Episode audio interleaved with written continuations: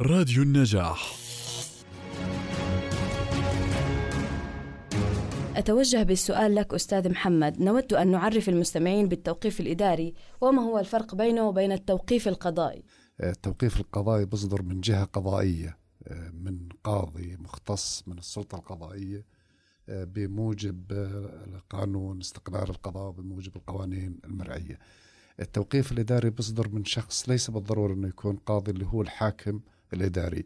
استنادا إلى قانون منع الجرائم اللي رقم سبعة لسنة 1954 هذا باختصار الفرق بينهم. صلاحيات الحاكم الإداري وردت في المادة ثلاثة من القانون.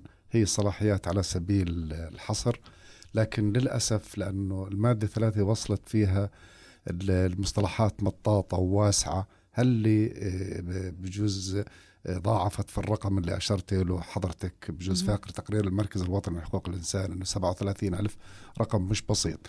هاي الاختصاصات يعني للأسف بعضها بقوم على بيستند على الاشتباه على الشك. يعني إذا بتراجعي نصوص المادة ثلاثة إذا تولد لديه الشك يعني كأنك بتوقف شخص على النية على الاشتباه.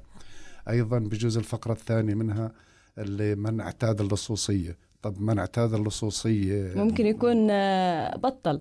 ممكن لا وبعدين بيعالجها القاضي. في إذا شخص تكررت جرائم هذا بسموه العود والتكرار في الجرائم. الحديث عن قانون منع الجرائم إذا بدنا دولة سيادة القانون لا وجود لقانون منع الجرائم بصياغته الحالية في هذه. لأنه بيمثل نوع من التغول على السلطة القضائية بيعطي صلاحيات قضائية لشخص إداري لأنه الحاكم الإداري مش بالضرورة يكون رجل قانون. مرات في بجوز تخصص شريعة تخصص زراعة تخصص آثار يكون حاكم إداري. فبعطيه هاي الصلاحيات المطلقة. وللأسف بحرمه أيضا الشخص اللي بتوقف إداريا من طرق الطعن. يعني مثلا في قضايا بسيطة بجوز اللي أطعن أمام ثلاث مراحل. بينما في توقيف بمس حريتي الشخصية إلي فقط أني أطعن أمام المحكمة الإدارية العليا في قرار الحاكم الإداري. وحتى إذا صدر قرار المحكمة الإدارية لصالحي هو ما بتدخل في المضمون. بتدخل فقط أنه والله هذا إلغاء القرار لأنه في تعسف. وما بحكم لي في تعويض عن المدة مثلا اللي توقفت فيها.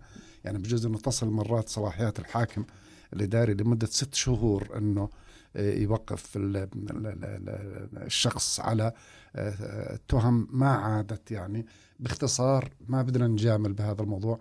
أنا بقول الأردن 2020 لا يليق فيه أنه قانون على الرغم من التعديلات المشوهة اللي طرات على هذا القانون قانون سنة 1954 بجوز في ذلك الوقت مثل ما حكت الست نور في قبل التسجيل في ذلك الوقت كانت الحاجة ملحة. كامل عرفي كانت بجوز يعني ظروف تقتضي وجود هذا. القانون.